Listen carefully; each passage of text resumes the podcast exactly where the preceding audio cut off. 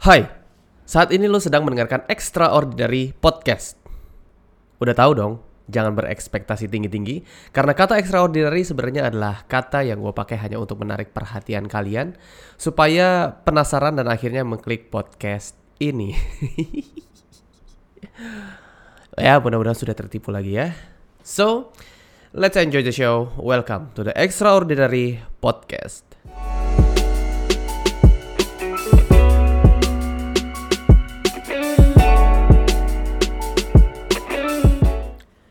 Halo para pendengar, gimana kabarnya? Ya, yeah. eh gue tuh dapat kritik sebenarnya dari banyak orang, terutama dari dari circle gue sih ya. Ini tentang nama panggilan pendengar gue, extra human. Itu apaan sih extra human? Katanya sih nggak enak didengar. Uh, dan akhirnya gue dengan dengan restu orang tua, mertua, istri, anak, dan sahabat-sahabat, ya. Yeah. Akhirnya memutuskan untuk mengganti nama panggilan para pendengar gue menjadi extra people. Sebenarnya tidak bermaksud untuk mengikuti smart people-nya Om Deddy Kobuzer gitu ya. Selamat siang Om Deddy, ya. Tapi ya biar barokah aja sih katanya. Ya, uh, kita tentukan saja nama para panggilan untuk para pendengar adalah extra people. Anyway, uh, gue tuh punya punya jam tangan kesayangan. Ini tuh udah lama banget gue pakai. G-Shock D W lima enam nol nol. Itu udah gue pakai tiga empat tahunan gitulah, gue agak lupa. Dan sekarang itu tuh udah udah udah banyak lecet-lecetnya gitu. Terus secara fungsi sang, masih sangat baik gitu. Cuman e, karena gue pengen ganti suasana aja, e, gue akhirnya memutuskan untuk ya gue coba cari jam baru ah gitu. Uh, sampai akhirnya gue browsing-browsing di marketplace, review-review lah, biasa lah ya. Sampai akhirnya ini jam G-Shock tuh makin lama makin uh, luas banget gitu, makin-makin banyak banget. Dan perkembangannya tuh uh, makin lama makin makin ngikutin zaman aja gitu loh.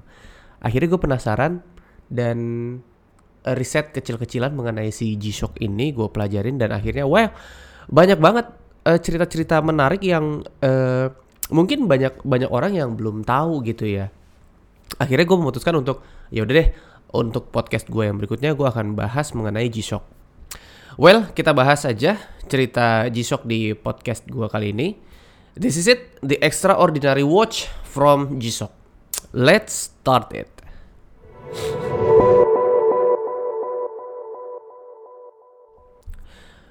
Kalau bicara tentang G-Shock, sebenarnya itu nggak akan lepas dari perusahaan induknya, yaitu Casio. Uh, sebenarnya gini, Casio itu pada awal awal awal dia berdiri, sebelumnya tidur terus berdiri. Ya. Jadi awal awal Casio berdiri itu dia nggak langsung memproduksi jam tangan. Uh, jadi Casio itu sebenarnya adalah perusahaan pembuat alat-alat elektronik. Dan salah satu produk yang sangat terkenalnya Casio adalah yes, kalkulator. Zaman dulu itu sebenarnya sebelum ada kalkulator, itu namanya alat hitung mekanikal. Ada yang pernah lihat alat hitung mekanikal itu seperti apa? Itu bentuknya gede bro. Gede kayak mesin jahit. Gede banget gitu loh. Dan uh, terlebih lagi jam tangan pada masa itu juga sebenarnya lebih banyak analog daripada digital. Dan Casio ini sebenarnya adalah salah satu perusahaan yang uh, inovatif membuat mesin hitung digital pertama, yaitu kalkulator. Serta pada akhirnya melihat pasar juga, akhirnya ikut memproduksi jam tangan digital pada akhirnya. Nah, kalau kita bicara mengenai jam digital, sebenarnya jam digital pertama itu bukan Casio yang bikin ya, tapi Seiko. Seiko yang ngeluarin pertama. Dan pada saat dia ngeluarin, ternyata uh, respon masyarakat, pasar uh, cukup menarik perhatian. Dan pada akhirnya Casio juga Uh, karena dia udah ngebikin uh, kalkulator, sebenarnya dari basic itu dia bisa juga membuat jam tangan digital. Nah akhirnya Casio memutuskan untuk uh, membuat jam tangan digital yang lebih inovatif dari yang sebelumnya ada. Beralih ke pembuat atau cerita dari G-Shock. Nah G-Shock itu sebenarnya yang bikin adalah karyawan dari Casio itu sendiri. Namanya adalah Kikuo Ibe. Ibe, sebutannya Ibe. Kalau gue Ube, namanya kan udah mirip-mirip nih nama. Ya mudah-mudahan rezekinya mirip juga ya. Yeah. uh, gini, Ibe ini sebenarnya adalah seorang karyawan Casio yang yang bekerja dengan sangat baik pada saat itu di Casio. Apa yang melatar belakangi dia akhirnya membuat uh, G-Shock? Ini ada dua cerita menarik. Jadi yang pertama, dulu tuh Ibe pernah dapat hadiah jam tangan dari bokapnya. Uh, dia tuh seneng banget, seneng banget dapat hadiah dari uh, bokapnya berupa jam tangan itu. Karena lu tau lah ya, orang Jepang itu sangat uh, sangat straight banget, sangat disiplin banget dengan waktu. Dan uh, secara culture, orang Jepang tuh semuanya rata-rata pada pakai jam tangan. Itu saking senengnya si Ibe dengan jam tangan yang dikasih sama bokapnya, itu dipakai di, di tangan kanan, di tangan kiri, di kaki, di leher, di badan, di pinggung. Eh, di pinggung, di pinggul. Enggak dong. Nah, Uh, suatu saat si Ibe nih, karena memang dia anaknya serang ma- sering main, seneng banget main dan lari-larian, someday jam tangannya itu jatuh. Pada saat jatuh, itu hancur jam tangannya. Nah, itu si Ibe tuh ngerasa sedih banget. Nah, yang kedua ceritanya ini adalah terjadi pada saat uh, Ibe sudah bekerja di Casio. Suatu saat di di depan kantornya Casio itu ada ada uh, perbaikan jalan gitu ya. Ada perbaikan jalan, terus semua para pekerjanya eh, yang bikin jalan itu, itu nggak ada yang pakai jam tangan. Ibe bingung, loh ini kok para pekerja eh, perbaikan jalan ini nggak ada yang pakai eh, jam tangan. Itu suatu hal yang aneh di masyarakat Jepang gitu loh. Kemudian eh, si Ibe berpikir, nih jangan-jangan mereka nggak pakai jam tangan itu gara-gara mereka takut jam tangannya rusak. Karena mereka kerjanya kerja kasar kan, dia pakai alat yang apa namanya tuh ngeratain jalan itu kan shaking banget. Pasti mereka pada ketakutan karena takut jamnya rusak. Nah dari situ akhirnya Ibe memutuskan untuk oke deh, gua mau coba buat sebuah jam tangan yang tahan banting. Cuman itu aja. Nah akhirnya si Ibe uh, memutuskan untuk mencoba membuat jam tangan G-Shock. G-Shock itu, kalau lu belum ada yang tahu ya, G-Shock itu kependekan dari gravitational shock. Jadi jam tangan yang tahan banting dengan uh, jatuh, kalau jatuh tuh nggak nggak nggak rusak. Terus akhirnya Ibe ini manggil uh, teman-temannya untuk uh, jadi satu tim gitu ya. Uh, satu tim itu akhirnya diajak ngobrol sama si uh, Ibe. Dia bilang, eh lo mau gak bantuin gue, kita jadi satu tim untuk kita bikin uh, sebuah jam tangan yang inovatif gitu ya. Jam tangan yang belum pernah ada sebelumnya. Jam tangan apa? Jam, tang- uh, jam tangan yang tahan banting. Udah gitu doang. Wah idenya bagus, idenya menarik gitu ya, kata uh, kata satu tim ini. Akhirnya Ibe dan satu tim ini mengajukan proposal ke Casio. Lo tau gak? Ini yang sangat menarik banget buat gue. Ibe dengan kesederhanaan dan dengan konsepnya yang uh, sudah mau banget dia bikin, Ibe tuh cuman bikin proposal dengan isinya, proposal itu hanya satu kalimat. Satu kalimatnya gini. Ini literally ya, literally gue gak tambahin dengan gue gak kurangin. Ini Ibe sendiri yang cerita di salah satu uh, apa dari di salah satu video di di YouTube. Dia bilang tulisannya hanya ada tulisan jam tangan yang tidak rusak walau dijatuhkan. Gitu doang. Ulangi ya. Dia proposalnya cuma tulis jam tangan yang tidak rusak walau dijatuhkan. Ini proposal apa? Buat gue ini proposal yang sangat uh, anti mainstream banget gitu. Terus akhirnya para pemegang keputusan dari Casio, dia berpikir. Mikirnya gak lama terus bilang gini, oke, okay, disetujui. Ah, gila sih. Uh, ini adalah satu percakapan yang aneh banget buat seorang pengusaha yang istilahnya ketemu sama petingginya atau ketemu sama investor yang lo harus harus benar-benar menjelaskan secara detail, harus menjelaskan secara kronologis modus dan uh, visinya seperti apa. Tapi buat Ibe ini hanya satu kata yang dia benar-benar bisa dapetin Satu kata yang mujarab yang pada saat itu belum pernah ada di telinga orang-orang pada saat itu. Karena taunya jam tangan itu memang rentan pada saat itu. Dan akhirnya para petinggi itu setujui, dimulailah uh, Casio memberikan ruang, memberikan waktu, memberikan kesempatan kepada Ibe dan timnya untuk uh, berfokus membuat jam tangan yang diinginkan. Mulailah pada saat itu Ibe dan timnya melakukan uji coba, membuat prototipe dan riset, serta uh, melakukan percobaan-percobaan lain untuk jam tangannya gitu ya. Ini ada ada ada uh, cerita-cerita yang yang sangat uh, inspiratif banget menurut gue, dimana Uh, Ibe dan timnya itu benar-benar melakukan percobaan dan menemukan satu uh, apa namanya satu blueprint yang firm gitu ya, yang yang sudah pilot banget. Itu melakukan percobaan selama dua tahun. Lu bisa bayangin ya, selama dua tahun Ibe dan timnya melakukan riset, melakukan percobaan, membuat prototipe. Which is tuh dua tahun benar-benar waktu yang uh, tidak tidak sebentar gitu loh. Tidak sebentar untuk melakukan sebuah percobaan yang belum tahu ini nanti benar akan bisa jadi atau enggak gitu. Selama satu tahun lo bikin bikin percobaan aja, kalau terus-terusan gagal tuh bikin stres juga gitu. Nah di sini uh, Ibe juga menyampaikan bahwa setidaknya dia bilang gini, gue agak lupa-lupa juga gitu berapa berapa jam tangan yang yang udah gue prototipe jam tangan yang udah pernah gue bikin dan gue banting katanya gitu. Dan setidaknya setidaknya itu kurang lebih dua ratus jam tangan, prototipe jam tangan yang dia udah pernah bikin prototipenya dan dia akhirnya banting-banting tuh jam tangan. Gila sih. Uh, pada saat itu ada ada ada cerita yang yang menarik. Jadi gini, Ibe itu kalau seandainya udah bikin satu prototipe jam tangan, dia pasti akan uh, uji coba. Dan uji coba daya ketahanannya yang dia coba itu harus dijatuhkan gitu ya. Harus dijatuhkan untuk uh, uji cobanya. Nah setiap kali dia mau melakukan uji coba itu, dia naik ke lantai tiga di kantornya.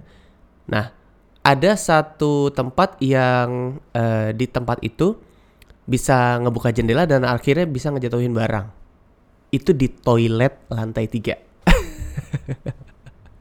Jadi dia setiap kali udah selesai nih, udah udah jadi satu prototipe, dia naik ke lantai tiga, dia masuk ke kamar mandi, dibuka jendelanya, abis itu dibanting tuh, abis itu dijatuhin uh, jam tangan yang prototipe yang udah dibikin.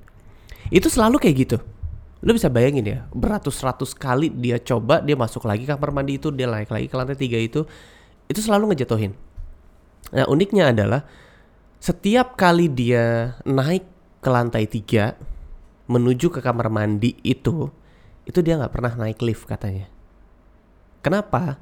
Karena setiap kali dia naik e, tangga ke lantai tiga, yang dia lakukan adalah dia berdoa dan dia berpikir, mudah-mudahan kali ini berhasil, gitu ya.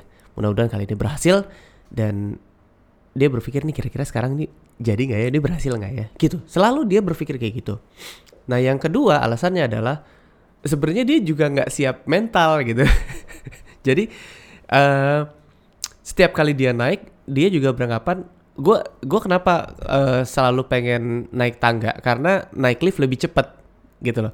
Kalau gue naik lift lebih cepat, berarti gue lebih cepat juga untuk bisa ngelempar.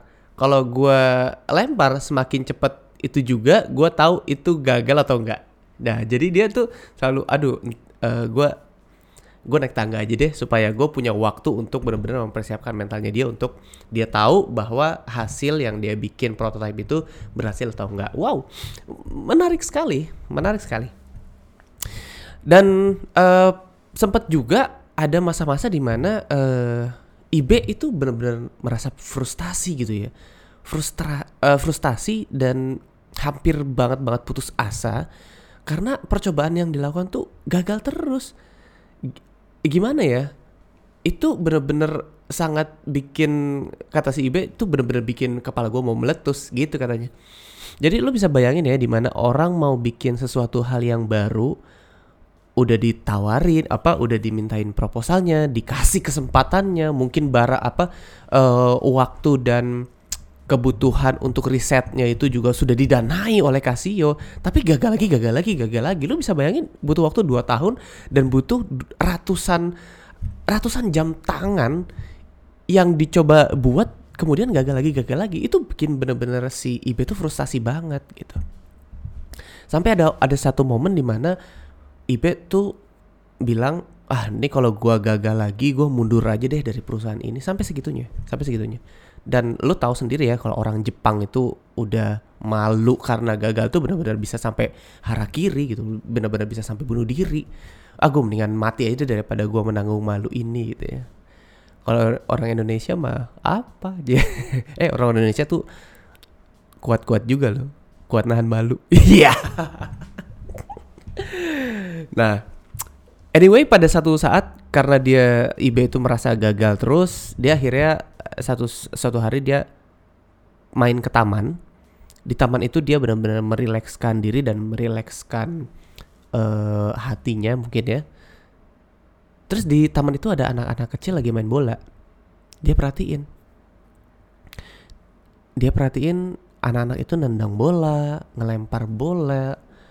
Terus ada satu waktu bola itu dibanting. Akhirnya dia fokusnya sama bolanya. Itu kok bolanya bisa tahan ya, ditendang bisa tahan, dibanting bisa tahan. Akhirnya dia ngeliat dan mencoba melakukan hal yang lain untuk jam tangan yang dia buat selanjutnya. Nah, ada satu cerita dia pernah bikin jam tangan, bahan dan materialnya itu seperti bola yang dilihat, tapi gedenya segede bola tenis. Jam tangan segede bola tenis. Abis itu dibanting. Pada saat dibanting, nah itu jam tangannya kuat. Dan pada saat itu akhirnya, oke, okay, ini material bahannya seperti ini. Dan kemudian dari segede bola tenis itu dikecilin lagi, dikecilin lagi, dikecilin lagi. Sampai ke bentuk jam tangan yang proper atau sesuai dengan uh, pergelangan tangan manusia. Nah itu baru akhirnya tahun sembilan belas delapan puluh tiga. Jadilah satu jam tangan pertama untuk G-Shock, yaitu dengan model D W lima ribu C. Itu produk pertama dari G-Shock. Nah, saat dirilis uh, G-Shock D W lima ribu C, ini pada akhirnya mulailah dipublish. Uh, bahwa mulailah dirilis, mulailah di-launching gitu ya. Mulailah di, uh, dipasarkan jam tangan G-Shock ini yang diproduksi oleh Casio. Nah uniknya target pemasaran dari si G-Shock ini itu sebenarnya pertama kali itu bukan di Jepang itu sendiri, tapi di Amerika Serikat. Jadi dia e, melaunching dan memasarkan lebih banyak, lebih gencar itu di Amerika Serikat dibanding di e, Jepang itu sendiri. Sampai pada akhirnya ternyata memang karena kualitasnya bagus, kualitasnya bagus, daya tahan e, juga kuat banget dari jam tangan itu. Akhirnya di Amerika itu booming banget. Di Amerika itu akhirnya uh, pesat banget perkembangannya. Hingga banyak juga orang Jepang yang bilang G-Shock itu buatan Amerika. Saking gak taunya. Dan saking uh, perkembangan pesat dan booming banget di Amerika. Ini gue kasih tahu ya. Ada beberapa uh, daftar-daftar fakta yang membuat jam tangan G-Shock ini meledak. Itu di mana jam tangan G-Shock ini dipakai oleh artis-artis Hollywood. Gua sebutin satu-satu. G-Shock D W lima ribu itu dipakai sama Keanu Reeves di film Speed satu. Gue juga gak pernah nyadar sebelumnya. Ketika gue lihat cuplikannya ternyata bener. Jadi jam tangan G-Shock D W lima ribu C itu dipakai oleh Keanu Reeves di Speed satu. Yang kedua, G-Shock D W dua sembilan nol itu dipakai sama Tom Cruise di film Mission Impossible yang pertama. Terus dipakai juga G-Shock D W enam sembilan nol nol dipakai lagi sama Tom Cruise di film Mission Impossible yang kedua. Lanjut di G-Shock M T G enam sembilan satu nol D dipakai lagi sama Tom Cruise di film Mission Impossible tiga. Dan yang film uh, Mission Impossible Rogue Nation itu uh, Ethan Hunt selaku si yang diperankan oleh si Tom Cruise itu nggak pakai lagi, tapi dipakai sama Benji, salah satu aktor yang ada di berperan juga di Rough Nation itu. Dia pakai G-Shock G W A sebelas nol nol satu A tiga G Aviation. Itu dipakai sama Benji. Nah, itu uh, yang ngebuat benar-benar daya tahan apa ya? Jam tangan yang memiliki daya tahan ini akhirnya menyebar luas selain daripada aktor-aktor tadi yang memerankan uh, mereka itu agen rahasia, tentara dan lain sebagainya gitu ya. Akhirnya men- merembah juga ke uh, tentara-tentara yang ada di seluruh dunia. Lu sebut aja ya. Jadi, jadi betul G-Shock tuh banyak dipakai sama tentara-tentara di dunia, di mana tentara Amerika, tentara Eropa, termasuk di Indonesia juga gitu loh. Itu jam tangan para tentara identik banget dengan jam tangan G-Shock. Gitu loh. Nah, ini ini sebuah sebuah uh, fakta yang menarik juga bahwa ada, gue lansir dari uh, salah satu situs berita bahwa jam tangan G-Shock ini sudah terjual sebanyak enam puluh lima juta unit di seluruh Indonesia. Sebenarnya ini adalah satu data yang sangat uh, menarik sekali karena ada yang beranggapan bahwa jam tangan dengan uh, jumlah enam puluh lima juta unit yang terjual di seluruh dunia ini dianggap penjualan jam tangan yang paling banyak di dunia terjual, paling banyak terjual di dunia. Wow, ini menurut gue uh, benar-benar sebuah data yang menarik karena sebenarnya lo bisa bayangin ya, G-Shock itu dari sisi bentuk itu semua genre bisa masuk, semua usia bisa masuk. Jadi sangat populer sekali G-Shock pada saat ini. Gue melihat ada beberapa rangkuman Uh, prinsip juga dari G-Shock. Jadi gini, G-Shock itu punya tiga prinsip untuk ketahanan jam tangannya. Dia sebut dengan triple ten. Apa aja? Yang pertama, baterai jam tangan G-Shock harus tahan selama sepuluh tahun. Yang kedua, uh, G-Shock itu harus tahan water resistance di sepuluh bar atau sepuluh A T M. Yang ketiga, G-Shock harus tahan dijatuhkan dengan ketinggian sepuluh meter. Gitu ya. Jadi sepuluh ten itu, triple ten itu yang mendasari uh, atau prinsip ketahanan dari jam tangan si G-Shock. Dan G-Shock, G-Shock itu sendiri punya tagline. Tagline-nya adalah never give up. Never give up ini adalah filosofi dari Ibe dan timnya selama proses pembuatan dari jam tangan G-Shock ini. Jadi kita tahu sejarahnya bahwa e, pembuatan atau proses membuat satu jam tangan G-Shock ini benar-benar membutuhkan waktu yang panjang, e, banyak juga menghabiskan e, ya dana, ide, inovasi gitu ya. Jadi banyak banget e, kegagalan, tapi prinsipnya Ibe dan timnya itu nggak pernah menyerah karena mereka percaya satu saat nanti mereka bisa mencapai apa yang mereka impikan. Anyway, itu adalah beberapa cerita menurut gue sangat inspiratif sekali ya ceritanya ya. Ini ada beberapa opini gue. Uh, yang pertama, memang cerita ini sangat inovatif, uh, sangat inspiratif banget maksud gue. Inspiratif banget buat para pengusaha-pengusaha yang sedang menjalankan usahanya. Dimana sebenarnya setiap usaha itu itu pasti akan menemukan kesulitannya. Dan gue sangat setuju dengan tagline dari G-Shock, never give up. Yang kedua, inovasi itu sebenarnya juga penting. Nih gini, kadang-kadang inovasi itu kita sangat berfokus kepada sesuatu hal yang baru gitu ya. Padahal inovasi itu sebenarnya bukan hanya menciptakan sesuatu yang baru, tapi juga bisa memperkuat sesuatu. Terbukti ya, G-Shock sebenarnya secara prinsip awal dia tidak menciptakan fitur baru dalam sebuah jam tangan, melainkan hanya memperkuat komponen dari jam tangan yang sudah pernah ada. Terbukti waktu jam tangan digital itu ada sebenarnya bukan Casio yang bikin, tapi Seiko yang bikin. Kemudian akhirnya Casio dan e, Ibe membuat sebuah jam tangan. Prinsipnya hanya membuat jam tangan itu lebih e, punya daya tahan banting. Itu aja. Jadi itulah sebuah inovasi yang yang harus ditentukan. Artinya bukan hanya sesuatu uh, inovasi yang diciptakan, tapi memperkuat inovasi yang memperkuat komponen yang sudah ada. Dan uh, sebenarnya ada ada ada sedikit pertanyaan lucu yang pernah dilontarkan uh, ke Kikuo Ibe. Ditanyanya gini, uh, Om Ibe, cie, Om Ibe, kira-kira jam tangan inovatif apa lagi nih yang mau diciptakan nih? Dia jawabannya gini, ini yang benar-benar gue bikin seriusan nih gitu gue. Jadi si Kikuo Ibe ini jawabnya gini, gue sih masih belum mau berpikir mau bikin inovat, uh, inovasi jam tangan apa lagi. Tapi sepertinya sih uh, lucu ya.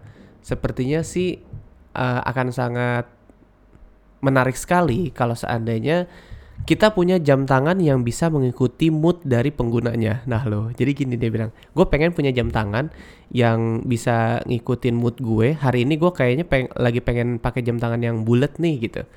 Terus akhirnya dia jam tangannya dipencet-pencet gitu. Terus habis itu berubah jadi bulat.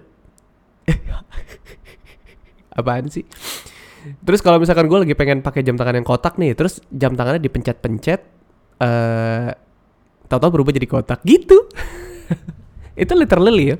Literally uh, dia menyampaikan kayak gitu. Jadi gue pengen jam tangan kotak, terus dipencet-pencet jamnya berubah jadi kotak gitu. Tapi kalau kata orang Jepang bilang bisa, itu nggak ada yang nggak mungkin loh, karena mereka punya Doraemon ya. Yeah. Well, uh, segitu aja dulu Extraordinary Podcast uh, cerita hari ini. Semoga cerita ini bisa bermanfaat buat para extra people yang lagi ngedengerin. Uh, buat kalian semua, don't forget to follow and subscribe my channel Ubehans at YouTube and Spotify. Thank you for listening. Selalu optimis dan jadilah extraordinary people because you are extra people. Sekian dulu dari gue, Ube. Wassalamualaikum, bye-bye and see you next time.